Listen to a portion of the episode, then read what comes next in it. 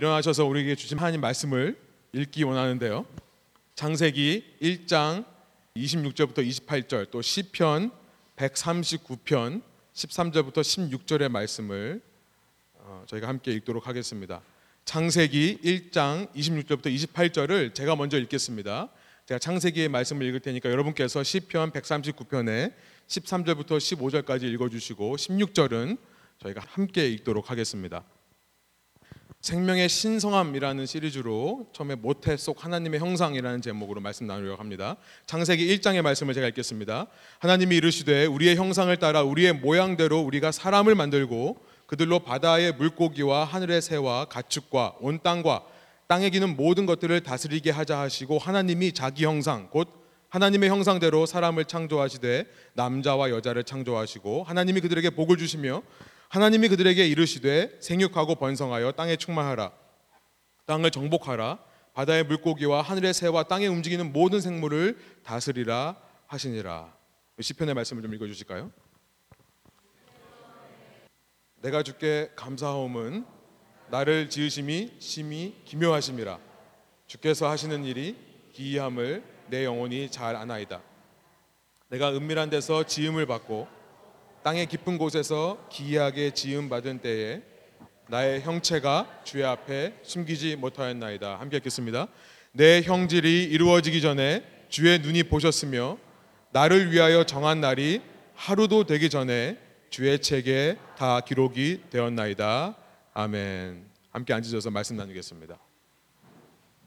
저희가 이제 마태복음을 끝나고 어, 어떤 책을 또 처음부터 끝까지 한번 이렇게 말씀을 전할까 하다가 특별한 책이 생각난다기보다는 이런 주제들이 좀 생각이 나는 것이 있어서 앞으로 5주 동안 Sanctity of Life 신- 생명의 신성함이라는 시리즈로 말씀을 좀 전하려고 합니다. 설교에 앞서서 두 가지 여러분에게 부탁의 말씀, 당부의 말씀을 좀 드리겠습니다. 첫 번째는 뭐냐면 어, 이 설교에 영향을 주신 분들을 좀 밝혀드리려고 합니다. 목회자로서 설교를 준비하는 데 있어서 clear하게 이것들을 좀 communicate 해야겠다는 생각이 좀 들어서 이 설교에 영향을 주신 분들을 좀 소개하려고 합니다. 물론 제가 이 시리즈에 대해서 고민하면서 제가 영감, 이 inspiration을 받은 것은 성령님으로부터 받았다고 저는 믿습니다만 동시에 이 땅에 계시는 훌륭한 학자님들 또 목사님들에게 제가 영향을 받았다는 것을 부인할 수가 없겠습니다. 어, 시리즈 전체를 준비하는 데 있어서는 먼저 아이디어를 주신 분은 Boston University의 유명하신 사회학 교수다 종교학 교수이신 피터 버거라는 분이 계십니다. 아마 유명하신 분이라서 젊은 사람들은 한번 책을 읽어보신 것도 제가 추천을 하는데요. The Social Construction of Reality라고 하는 책을 쓰셨는데 그 외에도 참 많은 책을 쓰신 이 시대에 영향력 있는 학자 중에 한 분이신데요. 오늘 서론이 좀 깁니다. 서론이 좀 긴데 이 서론 부분의 밑바탕에는 이 피러 버거의 사상이 좀 깔려 있다는 것을 말씀드립니다. 물론 기반만 깔려 있는 것이지 그로부터 한 적용은 전혀 다릅니다. 설교의 본론 부분에 있어서 특별히 제가 오늘 낙태에 대한 메시지를 전하려고 하는데요. 이 예화와 또 적용 부분에 있어서는 제가 두 목사님의 도움을 받았습니다. 첫 번째는 텍사스 그 The Village Church라고 하는 곳을 섬기고 계시는 맷 찬들러라고 하는 목사님이고요. 아마 아시는 분들은 아실 거예요. 또 한 분은 그 맷 찬들러 목사님이 영향을 받은 뉴욕 맨하탄의 Redeemer Presbyterian Church 리디머 장로교회 담임이신 팀 켈러 목사님입니다. 네, 두 분에게 많은 영향을 받았는데요. 이 낙태라는 주제로 설교를 하다 보니까요. 이 목사님들과 또 기존에 있는 이 성경적인 낙태에 대한 해석 또 적용들이 그렇게 목사님들마다 많이 다르지는 않습니다. 명확한 구체적인 주제를 가지고 말하다 보니까요 메시지가 비슷해요. 그러나 똑같은 설교는 아니라는 것을 제가 말씀드리고 싶습니다. 무엇보다 설교자가 다르기 때문에 그래요. 제가 그 두 목사님과 비교했을 때 두 목사님을 따라갈 수 있는 사람은 아닙니다. 그러나 제 나름대로는 지난 두 주 동안에 오늘 설교를 위해서 열심히 준비했습니다. 그러나 설교가 다른 것은 설교자가 달라서만이 아니라 사실은 회중이 다르기 때문에 다른 것입니다. 여러분 혹시 오늘 말씀을 들으면서 아 내가 다 아는 내용이다 너무 뻔한 메시지고 들었던 메시지라고 생각이 된다 하실지라도 오늘 여러분에게 주시는 하나님의 음성은 무엇일까를 생각하시면서 들으시면 좋겠다는 첫 번째 부탁을 드리고요. 두 번째 부탁은 뭐냐면 이 낙태라는 사회적인 이슈가 참 민감한 이슈라는 것을 제가 너무나 잘 압니다. 설교를 들으시면서 저는 모르지만 여러분 가운데 혹시 남다르게 불편함을 느끼실 분들이 있을지도 모르겠습니다. 그래서 그런 것들이 목회자로서 걱정이 많이 되었습니다. 메시지를 준비하면서요. 혹시나 마음의 불편함과 혹은 더 나아가서 상처를 받는 분은 있지 않을까. 제가 결코 누구를 정죄하거나 비판하고자 하는 의도로 이 말씀을 설교를 준비하지 않았다는 것을 먼저 말씀드리고 싶습니다. 부탁드리는 것은 뭐냐면 여러분이 메시지를 들으시면서 아무리 불편하시다 하더라도 끝까지 들어주시기를 부탁드리는 겁니다. 중간에 나가지 마시라는 겁니다. 왜냐하면요 마지막 뒷부분에 가서 저는 믿습니다. 이 메시지 들으면서 마음이 불편하신 분이 있다 하더라도 제 의도를 알게 되실 것이고요. 제가 이렇게 말하는 의도를 알게 될 것이고 무엇보다 마지막 부분에서 끝에 가서 여러분을 향하신 하나님의 사랑의 음성을 듣게 되시리라 저는 믿습니다. 그렇기 때문에 끝까지 들으시기 바래요. 중간에 아 이거 내가 못 듣겠다고 나가지 마시고요. 두 가지 말씀을 드렸습니다. 제가 보통 설교를 할 때 한 책을 정해서 그 책을 쭉 따라가면서 말씀을 전하는 것을 좋아하고 또 그것에 유익이 있다는 것을 너무나 잘 알지만요. 제가 지금까지 그런 시리즈 설교, 그런 말씀을 따라가는 설교를 준비하면서 좀 아쉬웠던 것은 뭐냐면 그렇게 말씀을 따라가다 보면 현 시대에 우리가 활발하게 논의되는 주제, highly discussed topics, 그러니까 highly debated topic에 대해서 활발하게 논의가 있는 토픽에 대해 주제에 대해서 말하기가 쉽지 않다는 것이 좀 아쉬웠습니다. 물론 우리는 성경을 통해 모든 시대, 모든 상황을 초월한 진리의 말씀을 배웁니다. 그리고 그 진리의 말씀을 모든 시대, 모든 상황 가운데 적용할 수 있습니다. 우리는 마태복음이라는 책을 통해서 우리 신앙에 있어서 너무나 기본적인 중요한 진리를 배웠죠. 시대와 상황에 초월해서 변하지 않고 영향을 받지 않는 천국 복음이라고 하는 원리에 대해서 배웠습니다. 이 기본적인 진리는요, 모든 모든 시대 모든 상황 가운데 적용될 수 있는 것이고 적용되어야 하는 것입니다. 그러나 그 적용에 있어서 특별히 좀 예민한 주제들이 있습니다. 논쟁이 많이 되는 정말 센서티브하고요. 정말 디베이시 많이 되는 그런 토픽들이 있습니다. 또 혹은 그런 원리를 알면서도 기독교인들조차 구체적으로 적용하지 않고 그냥 무시해 버리는 토픽들이 있습니다. 나하고는 상관없다. 나하고는 거리가 멀다라고 생각하지 않는 부분들이 있어요. 또 진리를 적용하려고 하면 좀 불확실한 면이 있는 경우도 있습니다. 나와 생각이 다른 사람들이 주변에 많이 있고 같은 말씀을 적용하려고 하는데도 내가 적용하는 것과 다른 사람의 적용이 다른 경우가 참 있어요. 그래서 앞으로 5주 동안 현 시대에서 이 민감한 주제들을 좀 다루면서요. 우리가 배운 마태복음에서 배운 이 기본 진리들을 어떻게 적용해야 되는지를 좀 나누려고 합니다. 그 시리즈의 제목을 제가 더 Sanctity of Life, 생명의 신성함이라고 정해봤는데요. 우리는 마태복음을 통해 이 기독교 신앙의 중심에 뭐가 있는가? 하나님 사랑과 이웃 사랑이 있다는 것을 우리가 배웠습니다. 또 예수님의 제자로서의 사명은 뭐냐면 나아가서 또 하나의 제자를 만드는 또 한 명을 위해서 신앙생활을 하는 것이 마태복음에서 말씀하시는 디사이플십 제자도의 핵심이라는 것을 우리가 배웠어요. 그렇다면 우리는요 한 생명을 소중하게 여길 줄 알아야겠습니다. 기독교 신앙이라는 것이 하나님 사랑과 이웃 사랑으로 요약이 되는 것이고 제자로서의 사명은 내가 그냥 예수님만 잘 따라가면 되는 게 아니라 또 하나의 제자를 만들어내는 것이 제자도라면 우리는 기본적으로 신앙이라 할 때 크리스천이라고 할 때 우리는 기본적으로 생명을 사랑하고 생명을 존중하는 그런 태도가 있어야겠다는 생각이 듭니다.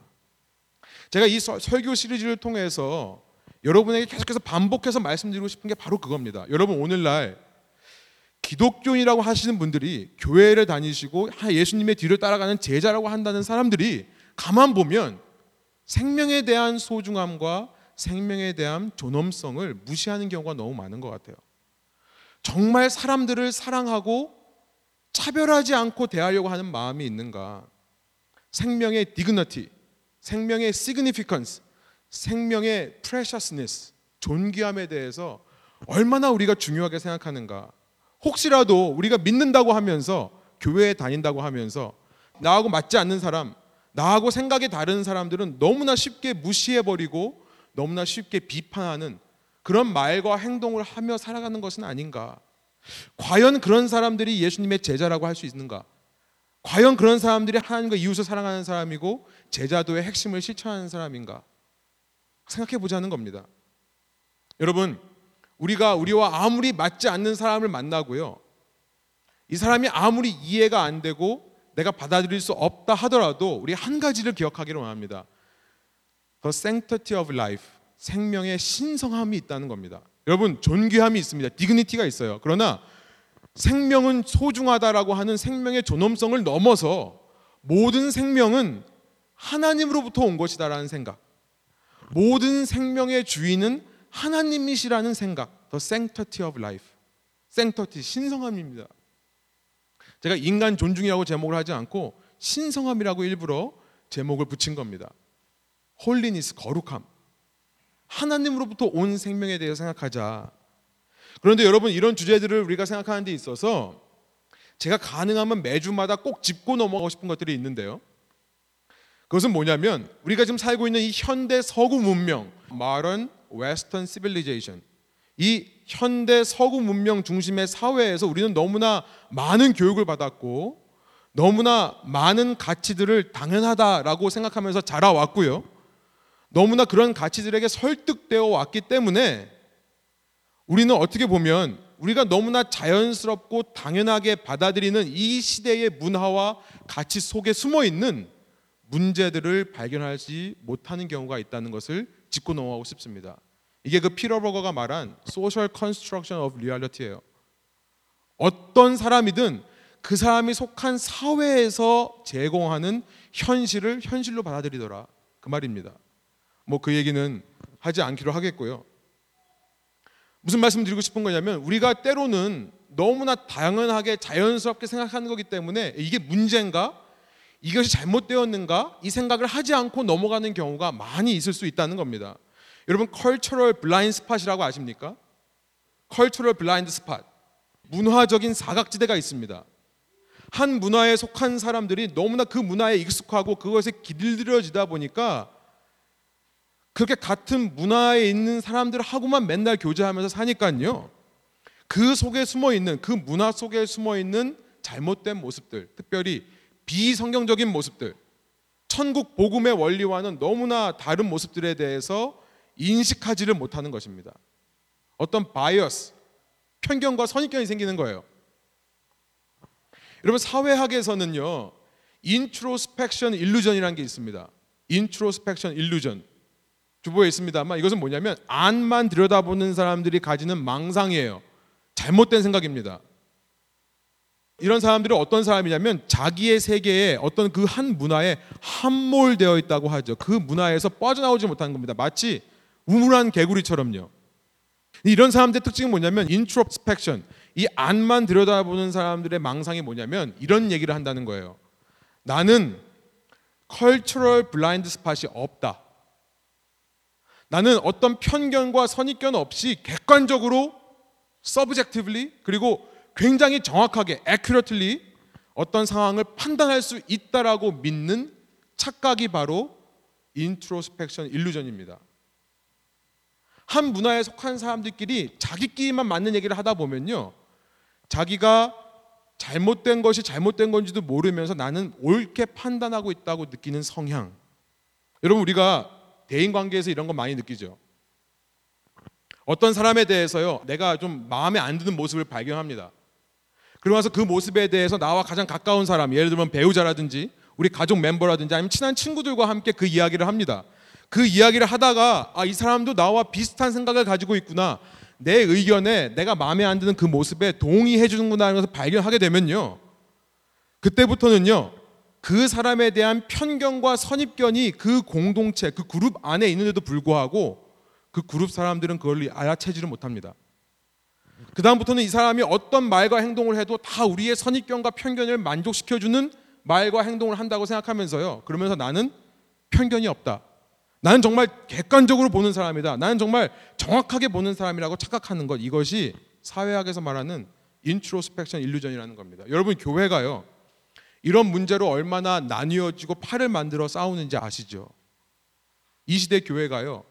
왜 믿지 않는 사람들이 교회 가기를 싫어합니까? 오늘 이 자리에도 혹시 아직 안 믿으시는 분들이 있는지는 모르겠지만요. 왜 교회를 싫어합니까? 이런 모습 때문에 그러는 거예요. 싸우는 양쪽 얘기를 들어보면요. 양쪽 다 놀랍게도 무슨 말을 하냐면 나는 이렇게 말하는 이유가 교회를 위해서 그런 거다. 나는 이렇게 말하는 이유가 하나님을 위한 거고 교회를 부흥시키고 성장시키기 위해서 이런 말을 하는 거다. 나름대로 들어보면요. 나름대로 바른 신앙을 가지고 하나님을 위해서 한다는 사람들입니다. 진짜 들어보면 그래요. 이쪽에 들어보면 진짜 이쪽 말이 맞는 것 같고요. 또 이쪽 와서 들어보면 이쪽 말이 맞는 것 같아요. 문제는 뭐냐면 상대에 대한 절대 흔들리지 않는 선입견과 편견이 있음에도 불구하고 그 그룹에 있는 사람들은요 그걸 인식을 못 한다는 거예요. 여러분 그러다 보니까 상대에 대해 뭐라고 말합니까? 저 사람들은 교회를 어지럽히는 사람. 저 사람들은 성도들을 실족케 하는 사람이라고 생각을 하면서도 문제 의식을 못 느끼는 겁니다. 우리끼리는요. 왜 그럴까요? 자기와 비슷한 생각을 가진 자기와 같은 문화를 가진 사람들끼리 파를 이루고요. 그 그룹 속에서 introspection 우리 안에만 보기 때문에 그런 거예요. 여러분 우물 안 개구리처럼 우리 안만 바라보는 사람들은 하나님을 볼 수 없습니다. 그렇죠. 왜냐하면 그 우물이라는 좁은 그룹 안에 우리 하나님은 들어오실 수 있는 분이 아니에요. 우리 하나님은 인간의 어떤 그룹보다도 더 크신 분입니다. 그런데 이 그룹 안에서만 하나님을 찾으려고 그러면 하나님이 안 보이게 되어 있어요. 그러니까 그런 사람들이 한 걸음 더 나아가서 정말 무섭습니다. 그렇게 하나님을 위한다고 하면서 하나님은 눈에 안 보이면 그 결과 당연히 하나님의 몸된 교회까지도 다이섹트 분열시키는 거예요. 찢어 나누는 겁니다. 해체하는 겁니다. 여러분 제가 교회에 대한 예를 들었습니다만 여러분 들으시면서 교회 정말 심각하다 이런 생각이 드시죠. 그런데 저는 무슨 말씀 드리고 싶냐면 이거는 교회만의 문제가 아니라는 겁니다. 실은요. 우리가 살고 있는 사회, 우리가 몸담고 살아가는 이 사회에서 이런 cultural blind spot, cultural bias가 너무나 무섭게 우리를 짓눌러 오고 우리를 교육시켜 오고 설득시켜 오고 있다는 것을 저는 말씀드리고 싶은 거예요. 제가 이 말씀을 매주마다 앞으로 5주 동안 말씀드리려고 합니다. 나와 너무나 똑같은 사람들만 친해지면서요. 너무나 당연하게 나와 같이 생각하지 않는 사람들을 차별하고요. 본인들이 그들을 차별하고 있으면서도 나이가 가지고 있는 선입견과 편견을 발견하지 못하는 세상의 모습. 여러분 어려운 얘기를 했습니다만 제가 쉽게 한번 말씀드리면서 한 예를 들어볼게요. 여러분 지금 현대 서구 문화, modern western civilization, 이 서구 문화를 이끄는 나라는 미국입니다. 이 피럴 버거라는 분이 그 얘기를 해요. 미국이 이 서구 사회 문화를 지금 이끌고 있는데요. 모든 나라가 지금 미국을 닮고 싶어 합니다. 미국에서 했던 것이라면 전 세계 사람들이 5년에서 10년 후에 다 받아들여서 똑같이 합니다. 그렇죠. 우리는 알죠. 한국에서 와서 미국 살면서 미국에서는 한국 이민자로서 우리는 알죠. 미국에서 한번 지나간 거 한국으로 들어가서 거기서 똑같이 따라 합니다. 그렇죠. 시간이 지나면요. 여러분 그런데 영어 있잖아요. English. 우리가 쓰는 English는 잉글랜드에서 쓰는 English와 다릅니다. 여러분 그거 아시죠? 미국에서 쓰는 영어는 독특해요. 언어라고 하는 것은 문화를 reflect 반영하는 거기 때문에요. 이 미국 문화를 반영하는 말들을 만들어냅니다. 그래서 영국 영어와 달라요. 오스트레일리아에서 쓰는 영어와 다릅니다. 캐나다에서 쓰는 영어와 달라요. 예를 들면 제가 한 가지 이런 cultural blind spot에 대해서 이런 걸 한번 말씀드릴게요. 한번 보여주세요. 다음 예를 한번 보여주시면 미국에서 이 서구 문화를 리드하는 미국에서 만들어낸 독특한 단어가 있습니다. 뭐냐면 personal space라는 거예요. personal space라는 말 들으면 이거 이상하다고 생각이 드십니까? 우리는 안 들어요. 왜냐하면 이 사회에서 말하는 이 blind spot에 우리가 너무나 익숙해져 있기 때문에 그래요. 여러분 space라는 말이 뭔지 아십니까? 제가 사전을 찾아봤어요. 다음 슬라이드 보여주세요. space라는 정의가 이렇습니다. A continuous area or expanse that is free, available and unoccupied. 이게 사전적인 dictionary에 나와 있는 definition입니다. 공간이라고 하죠. 한국말로는 공통된 공자에다가 사이 간자를 씁니다. 그러니까 사람과 사람 사이에 저와 조용구 형제님과의 사이에 있는 것이 공간이에요. 여기는요, free고 available하고 unoccupied 된 겁니다. 그런데 미국에서요, 미국 이기주의적인 철저하게 개인 중심적인 이 문화에서요, 무슨 말을 만들었는가 하면 personal space라는 말을 만들어낸 거예요. 한 개인이 소유하는 공간이 있다고 말하는 겁니다. 놀라운 게 뭐냐면 다 그렇게 인식을 해요. 여러분 이런 말 들어보셨죠? 조금만 가까이 가려고 그러면은 이런 말을 합니다. Can you step out of my personal space? Can you please keep out of my personal space? 우리가 자녀들한테 이런 얘기 많이 듣죠. 그죠? 엄마 방에 들어가서 문 잠가 놓고요. 엄마 내 personal space 들어오려면 노크하고 들어와. 아니 언제부터 거기가 그놈 personal space였습니까? 언제부터 거기가 그 인간의 personal space가 된 거죠? 여러분 누가 돈 벌어요? 여러분이 돈 버시잖아요. 어른들이 돈 벌잖아요. 누가 mortgage pay 합니까? 어른들이 pay를 해요. 그런데 내 personal space 지켜줘 그러면 엄마도 어 알았어 그러고 나가요. 너무 웃기죠. 우리가 이게 너무나 자연스럽게 되어버린 겁니다. 여러분 옛날에는 이런 개념이 없었습니다. 그냥 같이 사는 거예요. 그런데 서구 문명에서 만드는 건축 양식대로 집을 짓다 보니까 이제는 이 서구 문명을 따르는 전 세계 사람들이 다 personal space라는 것을 인정을 합니다. 이게 얼마나 무서운지 아세요? 누군가가 여기에 대해서 야 personal space란 게 말이 되냐 이러면 돌 맞아요. 돌 맞습니다. 나가라 그래요. 들어오지 말라 그럽니다.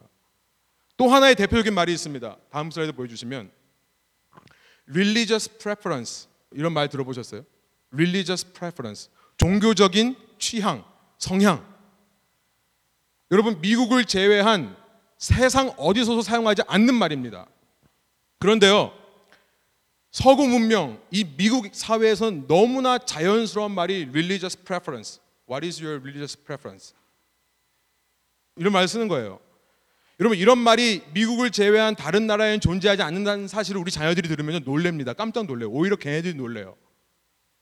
다른 나라 다른 나라 문화권에서는 어떤 단어는 존재하냐면 이런 단어는 존재합니다.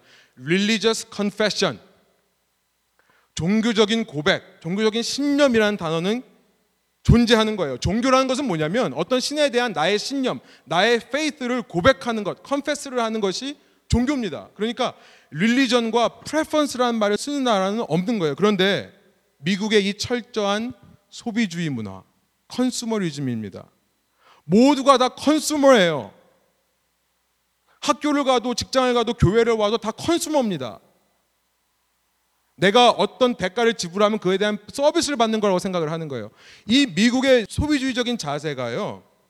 이런 종교에 대해서도 이런 말도 안 되는 말을 만들어낸 거예요. 종교에 있어서 preference가 어디 있습니까? 누가 소비자입니까? 소비자라는 것은 없어요.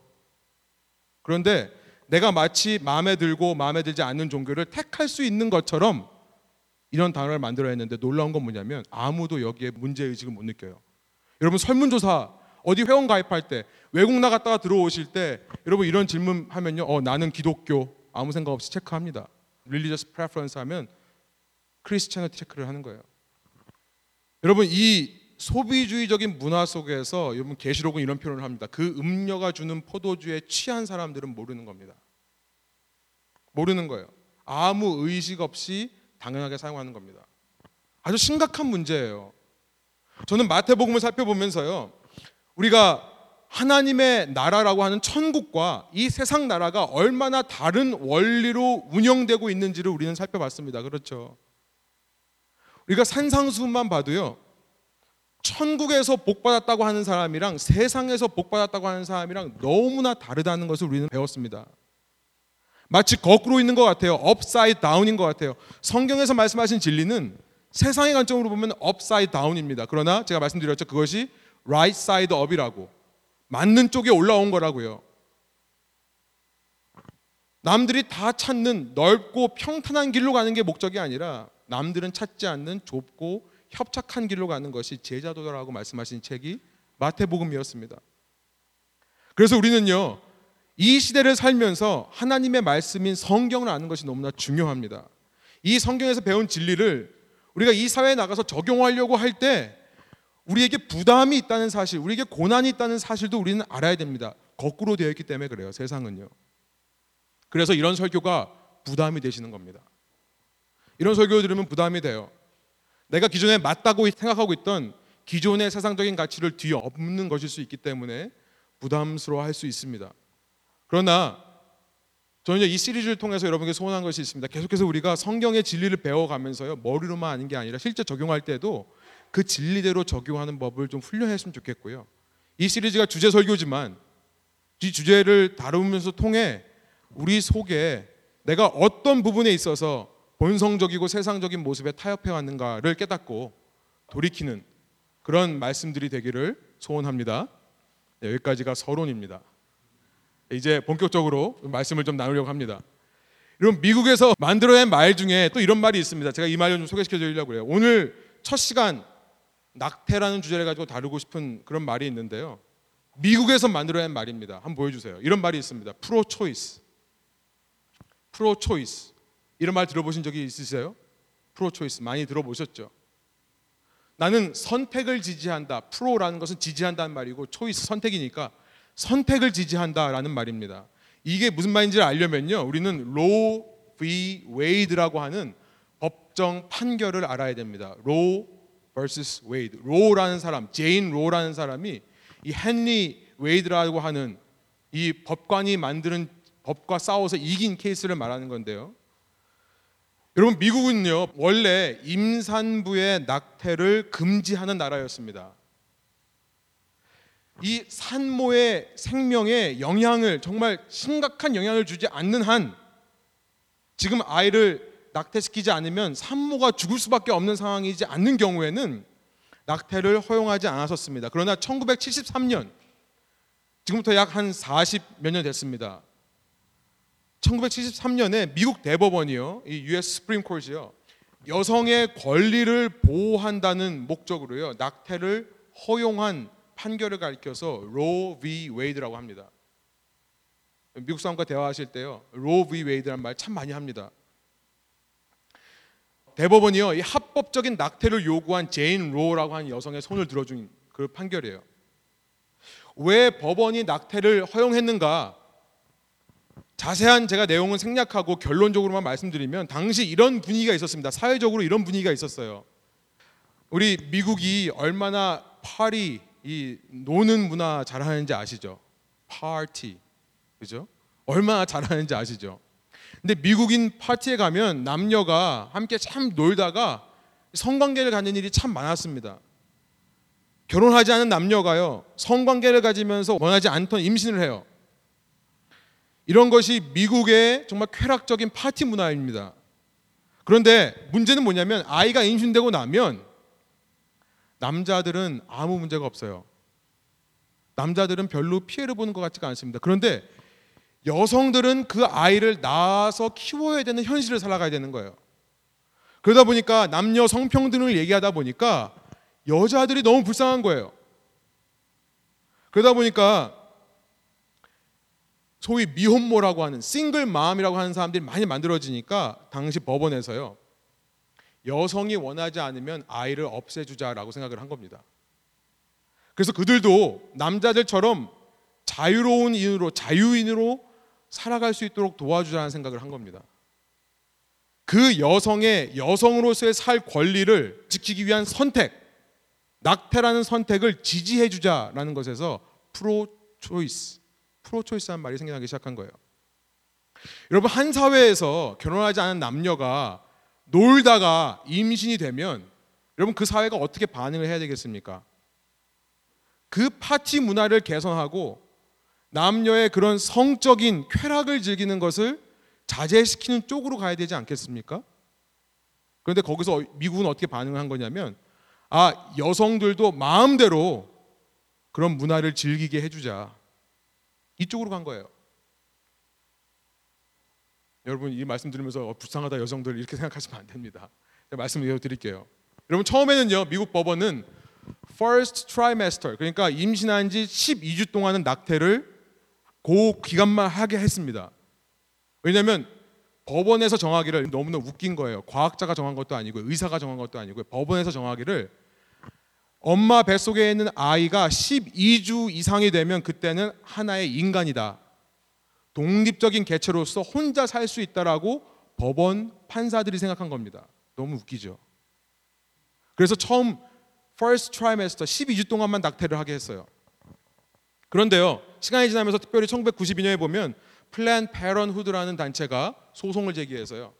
Planned Parenthood 이 소송 이후에는 이제는 언제든지 산모가 원하기만 하면 낙태를 할 수 있도록 미국이 법을 바꿨습니다.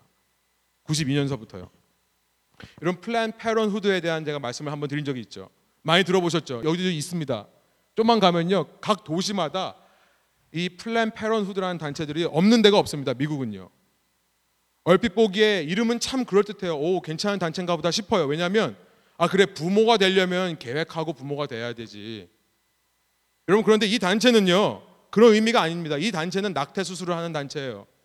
그래서 무슨 말을 하는 거냐면 부모가 될 수 있는 것은 부모가 되기로 계획한 경우만 될 수 있다는 얘기를 하는 겁니다. 그래서 Planned Parenthood예요.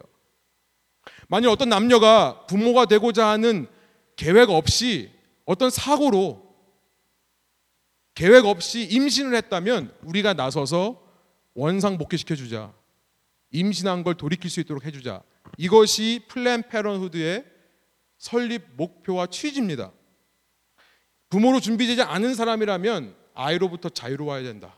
이 말을 하는 거예요. 1973년 이후로 이 첫 번째 케이스 이후로요. 지금까지 이 단체를 통해서만 이 단체를 통해 병원도 아닙니다. 이 단체를 통해서만 실시된 낙태 수술이 7.7 million 케이스입니다. 그러니까 700만 명 넘는 아이들이 죽은 거예요. 1973년서부터 지금까지 미국에서만 낙태로 죽은 태아의 숫자가 얼마가 되신지 아십니까? 59.5 밀리언이에요. 한국말로 말하면 6천만 명입니다. 한국의 인구가 얼마예요? 6천만 명 안 되죠.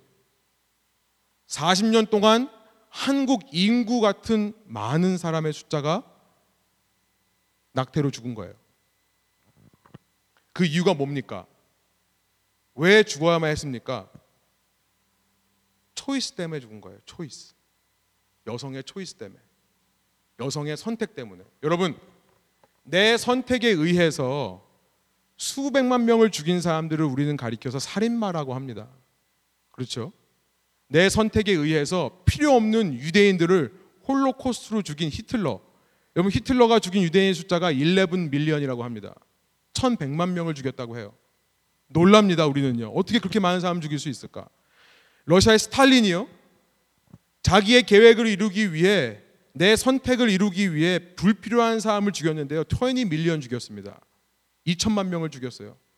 우리는 그들을 가리켜 살인마라고 하는데요. 미국에서만 그것과는 비교가 안 되는 6천만 명에 가까운 사람들이 죽고 있는데도 우리는 모른다는 겁니다. 관심이 없는 거예요. 왜 죽입니까? 강간에 의해서 임신한 경우라서 그렇습니까? 아니요. 그런 경우는 0.5%도 안 됩니다. 전체 임신해요. 전체 낙태의 0.5%도 안 돼요. 아이를 죽이지 않으면 산모가 죽을 것 같은 위험 상황이기 때문에 그건 3%밖에 안 됩니다. 3.5% 넉넉히 잡아서 4%라고 하고 4%를 제외한 57 million이라는 영혼이 한 여인의 선택으로 죽은 거예요. 어떤 선택이에요? 내 앞으로의 평생 이 아이 때문에 헌신하고 싶지 않다는 선택인 겁니다. 2013년을 보니까 총 낙태한 인구의 3분의 1이 20살에서 24살 사이에 자매들이었어요. 24에서 24살. 그 전체 낙태의 3분의 1입니다. 20대 낙태를 행한 여인들의 퍼센티지를 보니까 20대가 전체 낙태의 60%예요. 이유가 뭡니까? 준비가 안 됐으니까요. 아이가 내 삶에 있으면 안 되니까요. 다들 introspection illusion 요 앞만 들여다보기 때문에요. 미국이라는 사회 속에서 이 사회에서 얘기하는 것이 맞다라는 것만 바라보기 때문에 문제 의식을 못 느끼는 겁니다. 여러분 이렇게 인류 역사상 수많은 영혼들이 죽었는데요. 찬성하는 사람들은 어떤 주장을 하시는지 압니까? 낙태를 찬성하는 사람들은요. 이렇게 엄청난 숫자의 영혼을 죽일 수 있는 근거가 뭐냐면 엄마 뱃속에 있는 피터스 이 태아라고 하는 것은 baby가 아니라고 생각하는 겁니다. baby 아기가 아니라 엄마 몸의 한 organ이다, 기관이다라고 주장을 합니다. 실제로 대부분의 낙태를 하는 여성들은요, 이것을 내가 지금 생명을 죽인다라고 생각을 안 하고 내 몸의 한 부분을 잘라낸다고 생각을 한다고 합니다. 그러니까 하는 거겠죠. 엄마 몸이 없으면 존재할 수 없는 거기 때문에 이 fetus는 엄마 몸의 일부분이고요. 인간은 아니라는 주장을 하는 겁니다. 그런데 점점 과학이 발달하면서 우리는요 과학적인 사실들 이제는 많이 나옵니다. 1973년과 비교해서 지금은요 과학이 엄청나게 발달을 해서요 과학적인 연구가 나오는데요. 이제는 태아가 피트스가 생긴 지 21주, 21 윅만 되면요. 이 아이가 엄마 몸에 있지 않아도 살 수 있다는 것이 과학적으로 지금 밝혀지고 있습니다. 굳이 엄마 몸 속에 있을 필요 없어요. 이미 혼자 독립적인 개체로 살아갈 수 있습니다. 21주만 되면요. 총 40주 중에 반 이상은 혼자 살 수 있는 거예요. 거의 대부분의 낙태 95%가 임신 8주 되었을 때 행해집니다. 의사들이요. 8주 때 하라고 해요. 보통. 이때가 가장 좋은 시기라고 얘기를 합니다. 95%의 낙태가 이때 일어나요. 근데 8주면요. 이제 과학이 밝혀냅니다. 8주면 이미 아이는 눈도 있고요. 머리에 뇌도 있고요. 심장도 있습니다. 몸에 있는 모든 기관들이 다 형성되었을 때예요.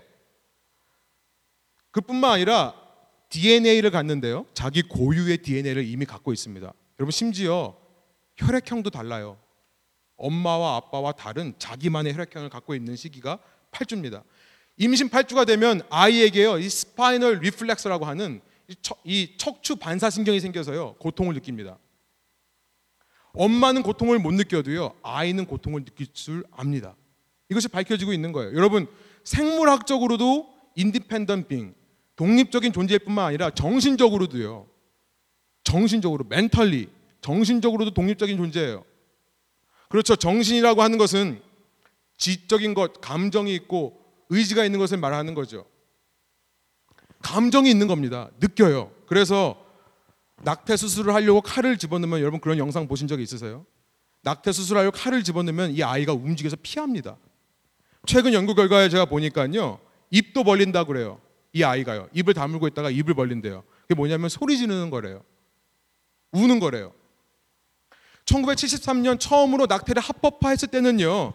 미국의 산부인과의 각 병원마다 이 울트라 사운드라고 하는 소나그램이 보급되기 전이었습니다. 여러분 지금은요. 과학이 발달해서 이제는요. 3D로 봐요. 우리 아이의 얼굴을 3차원으로 보는데요. 정말 정밀하게 볼 수 있는 시대가 되었습니다. 과학이 발달하면서 수많은 과학자들이 이제는요. 아버지의 정자와 어머니의 난자가 이렇게 함께 만나서 착상하는 컨셉션이 일어나는 순간 이미 이 아이는 생물학적으로 독립된 존재라고 하는 것을 지금 과학자들이 밝혀내고 있는 시대입니다. 생물학적으로만 봐도 정신적으로만 봐도 낙태라고 하는 것은 살인이라는 거예요. 낙태는 살인입니다. 여러분 정말 이렇게 인간이 만든 법으로 인해서 무지막지한 살인이 공공연하게 행해지고 있는데도요. 많은 사람들이 특별히 이 시대 젊은 여성분들이요. 선택의 자유라는 목적으로 이런 비상식적인 논리로 문제를 못 느끼며 한 영혼을 죽이고 있다는 게 너무나 마음이 아픈 겁니다. 너무나 마음이 아픈 거예요. 여러분 법이 인간이 만든 거기 때문에 얼마나 말이 안 되는지 아십니까? 사실 이런 말씀 드리면 안 되지만 전체가 다 그렇다는 게 아니라 저 목사님 법도 안 지키나 보다 이렇게 생각하지 마시고요. 법은 중요한 겁니다만 법 자체에 말도 안 되는 모순이 들어 있어요. 여러분 여러분 주부에 보시면요.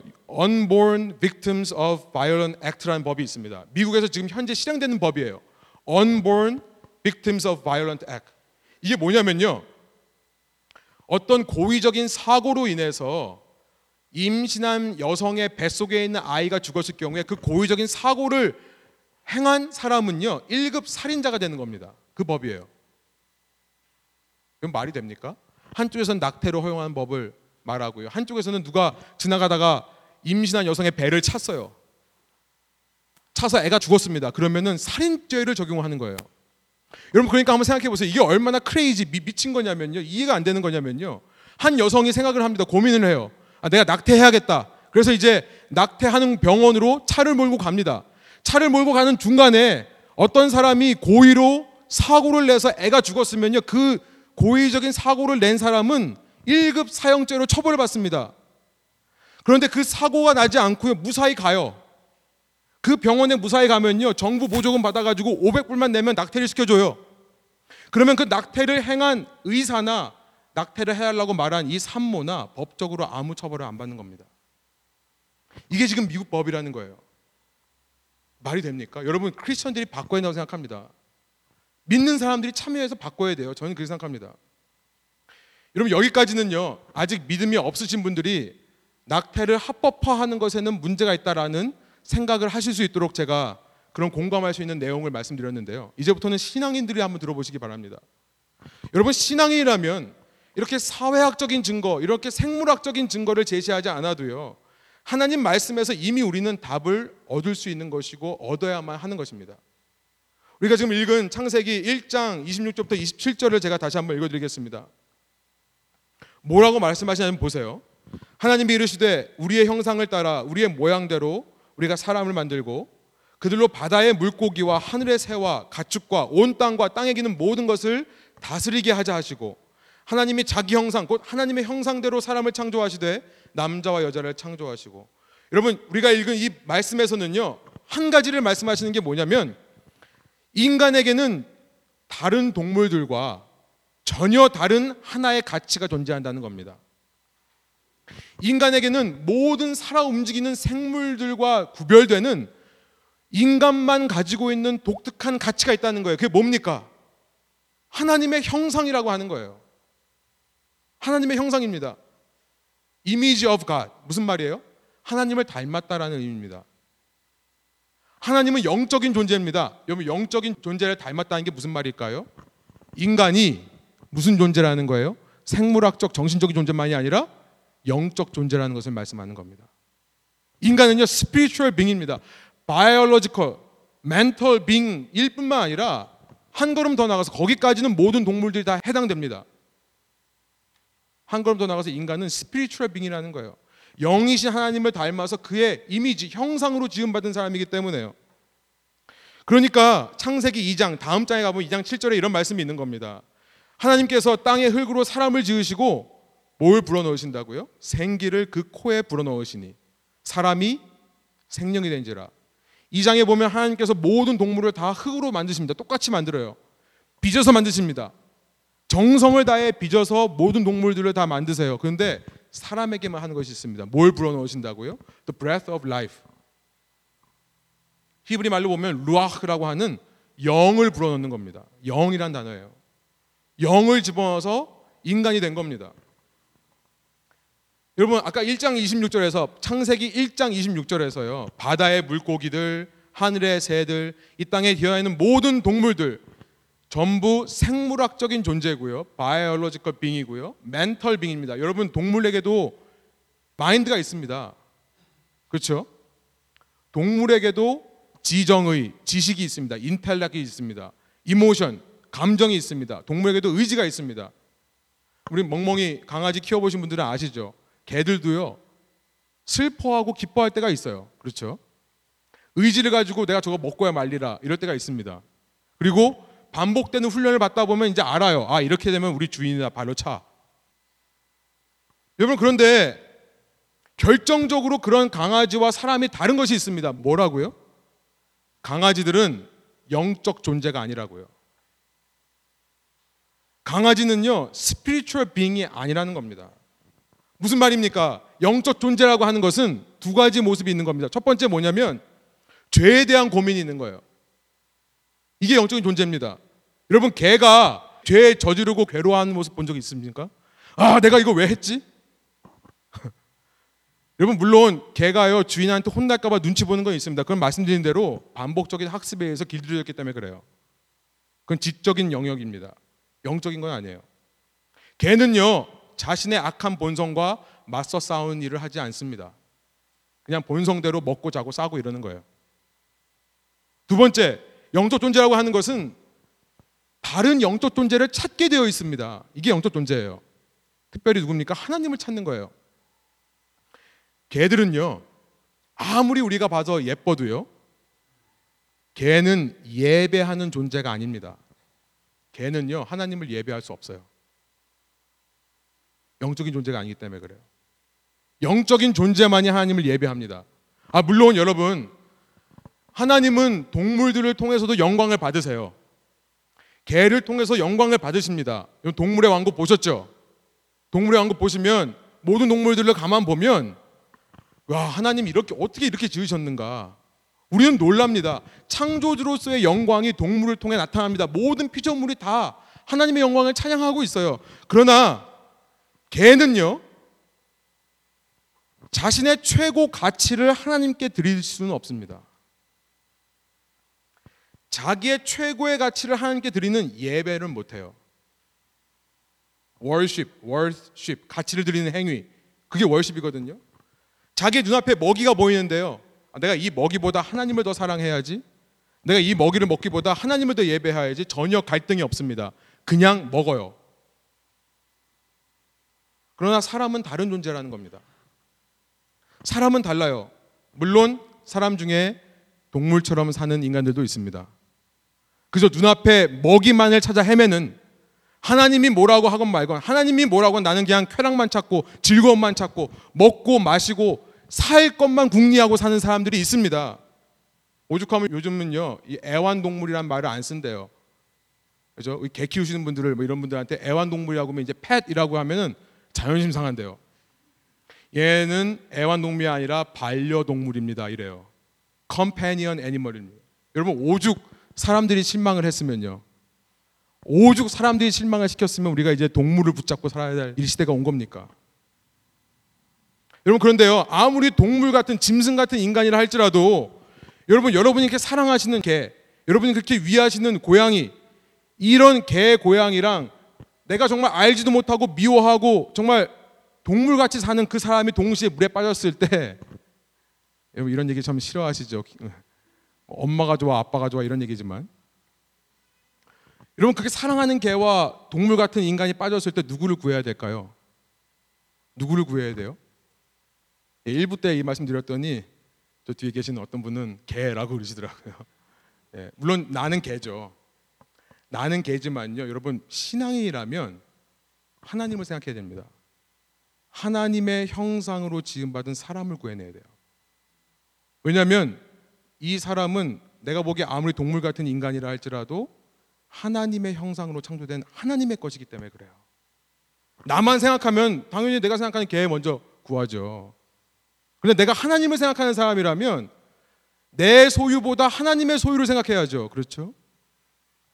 여러분 기독교 신앙의 첫 장인 창세기라고 하는 것은요 1장부터 바로 이 내용을 시작하는 겁니다. 인간은 영적인 존재다. 여러분 다시 한번 슬라이드 보여주세요. 영적인 존재라는 것을 다른 말로 말하면 신성하다는 겁니다. 인간이요. 개와 고양이들 동물들은 아무리 예뻐도 신성한 존재들이 아닙니다. 귀해요. 그러나 신성하지는 않습니다. 그러나 인간은 신성해요. 왜요? 하나님의 형상이 있기 때문에. 지금 그 얘기를 하는 겁니다. 영적 존재라는 것 자체가 신성하다는 거예요. 여러분 그런데 우리가 읽은 두 번째 말씀에서 그 신성함이 언제 시작되느냐? 언제부터 인간은 신성한 거냐? 뭐라고 말씀하시는 줄 아세요? 시편 139편 13절부터 16절에서 어머니의 모태 속에서부터 신성하다는 얘기를 한 겁니다. 어머니의 모태서부터요. 출산했을 때가 아니라 아직 배에 있을 때부터 신성한 존재라는 겁니다. 13절 주께서 내 심장을 지으시며 나의 모태에서 나를 만드셨나이다. 내가 주께 감사하옴은 나를 지으심이 심히 기묘하심이라. 우리 옛날 성경에는 신묘 막직하게 나를 지으셨습니다. 이렇게 말하셨습니다. 주께서 하시는 일이 기이함을 내 영혼이 잘 아나이다. 특별히 15절과 16절을 보면요. 은밀한데 땅의 깊은 곳 이것은 어머니의 이 자궁을 상징하는 표현입니다. 모태라는 것을 상징하는 표현이에요. 그런데 여러분 16절 언제부터 내가 영적인 존재인가? 내 형질이 이루어지기 전부터 놀라운 표현입니다. 어떻게 성경에 이런 말씀이 기록되어 있을까 생각이 들어요. From the moment of conception. 정자와 난자가 만나서 에그가 되어가지고 착상하는 순간, 컨셉션이 일어나는 순간부터 하나님은 나를 아시고 나와 함께 하시는. 여러분 시편을 계속해서 읽어보면요, 그렇게 태아가 모태에 있을 때부터 태아는 이미 생물학적으로도 인간이고 정신적으로도 인간일 뿐만 아니라 영적으로도 인간이라는 것을 말씀합니다. 시편 58편 3절 세 번이고 제가 한번 읽을게요. 악한 사람은 모태로부터 곁길로 나아갔으며 거짓말하는 자는 제 어머니 뱃속에서부터 빗나갔구나. 무슨 말이에요? 사람은요 뱃속에 있을 때부터 죄의 문제로 근심한다는 겁니다. 죄인이라는 거예요. 시편 71편 6절 내가 모태에서부터 누를 의지했다고요? 주를 의지했으며 나의 어머니의 배에서부터 주께서 나를 택하셨사오니 나는 항상 주를 찬송하리다. 무슨 말을 하는 겁니까? 뱃속에서 아이가 예배드리고 찬양했다는 거예요. 그게 아니라 뱃속에 있는 아이라 할지라도 그는 영적인 존재를 찾는 하나님을 예배하는 신성한 존재다. 영적인 존재다라는 것을 말씀하는 거예요. 일반 동물들은 이런 표현을 하지 않습니다. 그러면 인간은요 모태 속에서부터 하나님을 예배. 그러니까 예레미야서 1장 5절에 가면 내가 너 모태에 있을 때부터 너를 알았다. 예레미야에게 말씀하시고요. 누가복음 1장 15절에 가면 세례 요한을 가리켜서 뭐라고 합니까? 모태로부터 성령의 충만을 받았다고 얘기를 하는 겁니다. 여러분 그러므로 여러분이 신앙인이라면요 이런 결론을 내릴 수 있어요. 여러분 그러므로 어떤 경우든지 낙태는 허락이 안 되는 겁니다. 내가 그냥 하나의 올겐 조직을 떼내는 게 아니고요. 하나의 인간을 떼내는 것도 모자라서 우리는 영적인 존재를 죽이는 겁니다. 여러분 요즘은 임신했을 때 여러 가지 검사를 받습니다. 이런저런 검사예요. 뭐 양술 체크하고 뭐 블러 체크해 가지고 혹시 아이한테 이상이 있는가를 봐요. 물론 필요한 검사입니다만 저는 이 검사 왜 하나 싶어요. 그래서 문제가 있으면 어떻게 할 건데요? 그래서 아이에게 어떤 장애가 있는 것이 발견되면 어떻게 할 건데요? 만약에 이 아이가 태어나도 몇 시간 못 살고 죽는 아이라고 말하면 어떻게 할 건데요?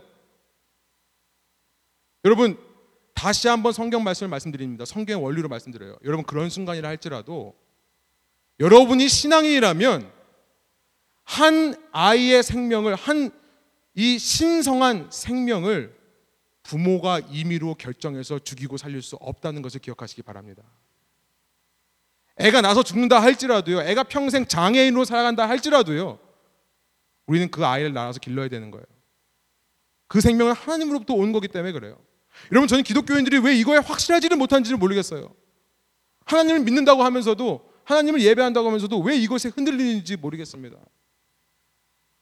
창세기 9장 6절에 보면요. 하나님께서 노아의 홍수로 온 지면을 다 쓸어버리신 이후에 새로운 인류 역사를 시작하시면서 이렇게 말씀하세요. 노아에게요. 누군가가 다른 사람의 피를 흘리면 내가 반드시 그 사람의 피를 물을 거다. 찾을 거다. 그 이유에 대해서 뭐라고 말씀하신지 아십니까? 하나님이 자기 형상대로 사람을 지으셨기 때문에 그렇다.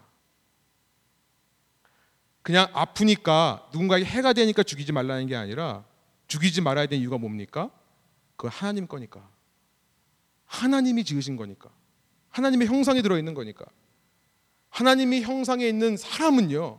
어떤 경우에도 우리가 죽일 수 없다는 것을 우리가 분명히 알게 되는 겁니다. 여러분 그렇다면 이런 성경적인 메시지가요. 오늘날 우리에게 너무나도 가까이 와버린 이 낙태, 어버션이라는 이 사회적 이슈에 대해 어떻게 보면 너무나도 자연스럽게 너무나도 쉽게 낙태를 할 수 있는 이 세상에서 살아가는 우리에게 어떤 적용을 가져올 수 있을까요? 가장 먼저 말씀드리고 싶은 것은 뭐냐면 혹시라도 지금까지의 이야기를 들으시면서 이것이 결코 먼 얘기가 아니라고 생각하시는 분들이 계시다면 그분들에게 먼저 말씀드리고 싶은 것이 있습니다. 이것 때문에 제가 설교 시작하면서 처음부터 끝까지 계시라고 말씀을 드리는 이유예요. 저는 한국 문화에 대해서 너무나 잘 압니다. 저희 어머니 때만 해도요. 한국 과거 문화에서는 딸이라는 이유만으로 아이를 지운다는 표현을 했던 것이 너무나 흔했었습니다. 저는 잘 모르지만 이 자리에 계신 여러분들 중에 혹시 그런 문화에 의해 직접적으로 혹은 간접적으로 영향을 받으신 분들이 있을지 모르는 겁니다. 그래서 이 말씀을 드리는 거예요. 혹은 여러분들도 모르게 누군가에게 그런 직접적이건 혹은 간접적이건 어떤 영향을 주어서 아이를 지우게끔 한 적이 있을지는 않을까. 어쩌면 우리 중에요. 낙태를 경험한 사람이 있을 수도 있습니다. 또 가장 가까운 가족이나 친구들 가운데 낙태를 한 사람이 있는 경우도 있을 수 있습니다. 여러분 제가 그런 분들에게 먼저 말씀드리고 싶은 것은 뭐냐면 예수 그리스도를 믿으시라고 말씀드리고 싶어요. 왜냐하면 예수 그리스도의 십자가와 부활의 복음이라고 하는 것은요. 기억하시기 바랍니다. 용서하지 못할 죄가 없습니다. 없기 때문에 그래요. 여러분 피해는 피로 갚으라. 지금 하나님께서 노아에게 말씀하시는 겁니다. 홍수로 다 쓸어버리신 다음에 새로운 인류에게 새로운 사람에게 피해는 피로 갚으라. 하나님께서 그런 율법도 주셨습니다. 그러나 이런 모든 말씀들은요. 예수님이 오시기 전의 시대에 살인을 방지하기 위한 하나님의 법이었던 겁니다. 그만큼 하나님의 형상을 지키는 게 중요하기 때문에 또 피해는 피해로 갚고 끝남으로써 대를 거듭해서 벌어지는 복수 혈전이 일어나지 않게끔 막으시기 위해 하나님께서 이렇게 말씀하시는 거예요. 그러나 예수님께서 오셔서요. 인류가 흘릴 수 있는 모든 피해에 대한 대신으로 자기의 피를 흘리셨습니다. 자기의 피를 흘리신 거예요. 여러분 하나님께서 흘리신 피예요. 하나님께서 이 땅에 인간으로 모습으로 오셔서 흘리신 피입니다. 여러분 그 피는요. 이 세상 모든 역사 가운데 모든 사람들의 피와 비교가 안 되는 귀중한 피인 줄 믿습니다. 그 모든 사람들이 흘릴 수 있는 피들을 다 대신할 수 있는 피라는 거예요. 여러분 이 땅에 어떤 죄라도 예수님의 피로 덮지 못하는 죄가 없다는 것을 기억하시기 바랍니다. 여러분 속죄 그렇게 죄를 대신 사해 주시는 능력을 체험하기 위해 우리가 필요한 것은요. 우리에게 있어야 할 하나의 적용은 뭐냐면 회개하는 거예요. 죄를 죄로 인정하는 겁니다. 나의 죄를 죄로 인정하고 회개하는 마음으로 진심으로 회개하면요. 여러분 성경에서 뭐라고 말씀하시냐면 모든 죄는 용서받는다라고 말씀을 하시는 거예요. 완전히 용서됩니다. 믿으시기 바랍니다. 여러분 낙태를 경험한 여성들이요 가장 많이 시달리는 것이 depression이에요. 후회입니다. 시간이 지나고 나서 그때는 내가 이렇게 했는데 나중에 문득문득 삶을 살면서 그때 기억이 나서요. 여러분 흥미로운 게 뭐냐면 제가 이런 미디어 보도를 왜 안 하는지 모르겠어요. 제가 찾아낸 건데 CNN article이 있습니다. 이 제인 로 아까 말씀드렸죠. 로 v 웨이드라고 하는 그 법원 판결로부터 이렇게 6천만 명에 달하는 사람들이 죽었는데요. 그 장본인 제인 로라는 여성의 원래 이름이 노마 맥코이라는 여성입니다. 근데 이 여성이요 2003년 그러니까 거의 73년으로부터 30년이 지나서요 법원에 와서 자기의 원래의 그 판결을 뒤집어 달라는 청원을 한 사실이 있습니다. 언론에서는 보도가 안 돼요. 그런데 이제는 법원에서 no 하는 거예요. 이미 합법으로 선고했기 때문에 당신의 요청은 들어줄 수 없다. 이 제인 로라는 사람이 남은 평생 낙태한 사람들을 위해서 살다가 죽었다고 합니다. 그런데 그 이유가 뭐냐면 죄책감 때문에 그래요. 자기가 그 죄책감에서 벗어날 수가 없었기 때문에 가서 판결을 바꿔달라고 얘기를 한 거라고 합니다. 여러분, 그래서 회개가 필요해요. 우리가 진정으로 예수님의 십자가 복음을 받아들이고 회개하면요. 여러분 그 죄책감마저 우리는 예수님의 피로 덮어지는 것을 우리는 경험하게 됩니다. 진정으로 회개한 사람은요. 뒤돌아보지 않습니다. 다만 가서 같은 죄를 범하는 일을 스탑하는 겁니다. 여러분이 이 이야기가 남의 얘기가 아니라 내 얘기라면 기억하십시오. 죄를 죄로 인정하시고 회개하면 이제 여러분이 할 일은 앞으로 가는 거예요. 내가 뒹굴렀던 그 진흙탕에 또 들어가서 뒹굴 필요 없습니다. 성경을 보십시오. 여러분 모세라는 인물 그 하나님의 수백만 명 우리가 지금 민수기 통해서 묵상하고 있지 않습니까? 수많은 사람들을 이끌어낸 구원해낸 모세라는 인물은요 40대 때에 자기 맨손으로 사람을 죽였던 사람이에요. 하나님께서 사용하십니다. 다윗을 보십시오. 다윗은요 살인 플러스 간음을 행한 사람이에요. 우리 중에 나 왕녀에 좀 놀아봤는데요. 왕녀에 좀 껌 좀 씹어봤는데요. 네 왕녀에 좀 싸움 좀 해봤는데요 하시는 분들 다윗하고는 잽이 안 돼요. 살인했을 뿐만 아니라 간음까지 한. 네 여러분 하나님께서 그가 회개했을 때 뭐라고 하신지 아세요? 내 마음에 합한 자라고 하시는 겁니다. 사도 바울 크리스천들을 잡아다가 죽이는 것을 기뻐했던 사람입니다. 자기 스스로 그 일을 행했는지는 모르겠지만 스데반이라고 하는 크리스천이 죽어갈 때 그의 죽음을 마땅하게 여기더라 기뻐하더라라는 표현이 성경에 기록되어 있는 사도 바울 그가 회개했을 때에 수많은 이방인들을 구원하는 사도로 하나님께서 사용하시는 겁니다. 여러분 먼저 여러분에게 그 말씀을 드리고 싶어요. 그런데 이 말씀을 들으면서 직간접적으로는 나하고는 무관한 얘기다. 나는 별로 낙태 경험도 없고 주위에 그런 경험 일도 없고 라고 생각하시는 분들이 있다면 여러분에게는 제가 세 가지 적용을 드리겠습니다. 더 많아요. 첫 번째 적용은 뭐냐면 여러분도 회개하십시오. 그 말씀을 드리고 싶어요. 여러분 성경을 읽어보면요. 이렇게 모세와 다윗과 같은 정말 하나님께 쓰임 받았던 사람들, 수많은 선지자들, 여러분 그들은요. 자기 죄 때문에 하나님 앞에서 회개했던 사람들일 뿐만 아니라 자기의 백성의 죄를 위해서 하나님 앞에서 대신 회개했던 사람들입니다. 그런 사람들을 가리켜서 중보 기도하는 자라고 얘기를 해요. 중보하는 자. 하나님의 진노가 이 땅에 임하지 못하게 가로막아 선자. 여러분 그런 사람 되십시오. 여러분 이 땅에 그런 사람이 필요합니다. 우리 기도해야 돼요. 좀 더 과학적인 사실이 더 많이 밝혀져서 이제 이 합법화된 법이 다시 불법으로 바뀌도록 기도해야 됩니다. 여러분 기도의 용사들이 필요한 것 같아요. 회개 기도하십시오. 대신 기도하십시오. 두 번째 적용은 뭐냐면 여러분 주위에 낙태와 관련해서 헌신 정말 실질적인 섬김과 헌신이 헌신할 수 있는 기회가 있다면 하시기 바랍니다. 첫 번째 뭐냐면 이 두 번째 첫 번째 두 번째 세 개가 있는데 두 번째 첫 번째는 뭐냐면 여러분 이것을 적용하십시오. 여러분 낙태한 사람들에 대해서 비판적인 시각, 정죄하는 시각을 하지 마십시오. 여러분 마음 속에서 사실은 해결돼야 되는 문제예요. 우리가 대인 관계에서 알죠. 우리가 말로 상대방에게 전하는 메시지는요 15%에 불과합니다. 나머지 85%는 나의 얼굴 표정, 나의 바디 랭귀지로 나오는 거예요. 여러분 마음 중심에서 혹시 낙태한 사람들에 대해서 비판하고 정죄하는 마음이 있었다면 여러분 그 마음이 치유되도록 기도하시기 바랍니다. 이게 두 번째 적용의 첫 번째고요. 두 번째 적용의 두 번째는 뭐냐면 여러분 미혼모에 대한 정죄도 하지 마십시오.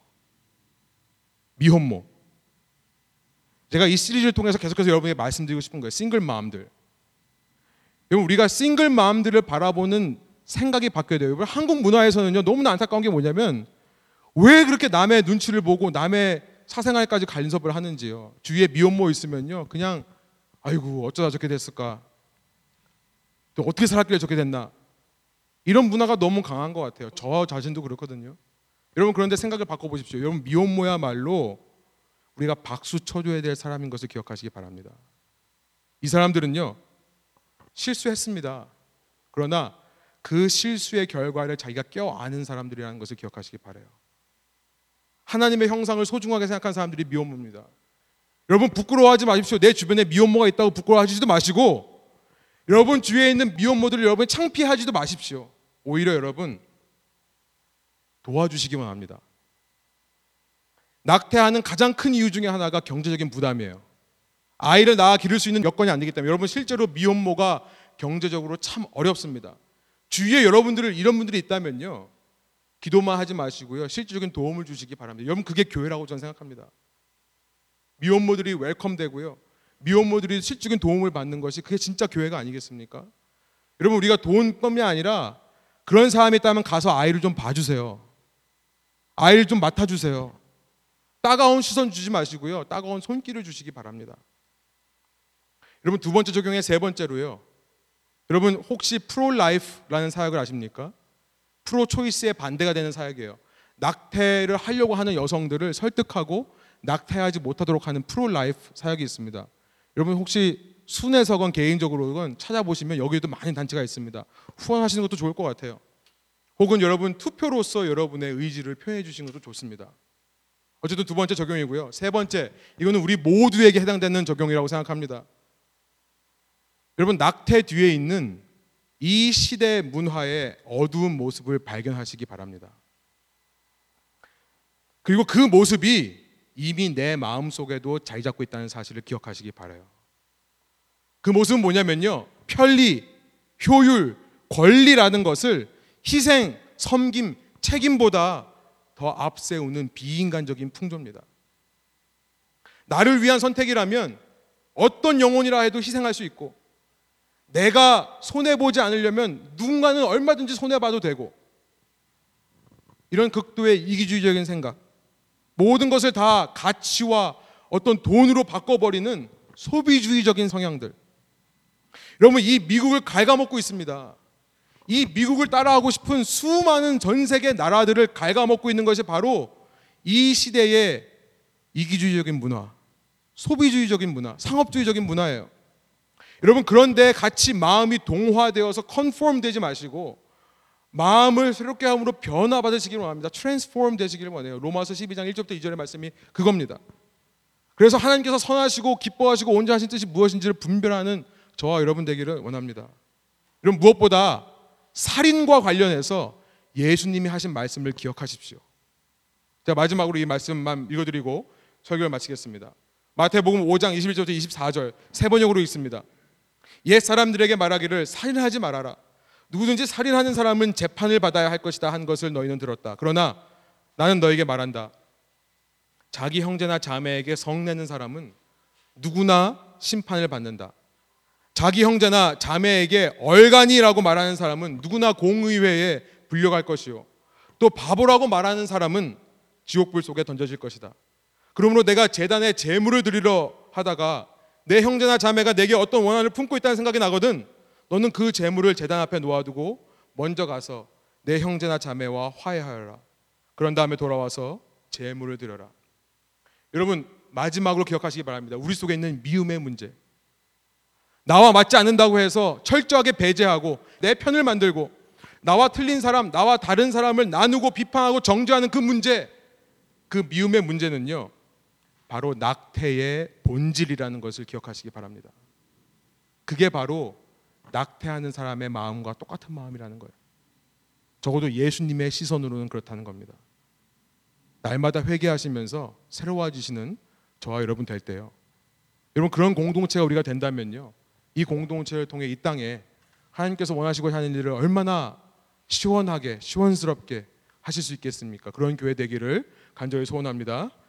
우리 함께 이 시간 메시지를 생각하시면서 조용히 하나님과 대화하시고 기도함으로 결단하는 시간을 갖겠습니다. 함께 기도하시겠습니다.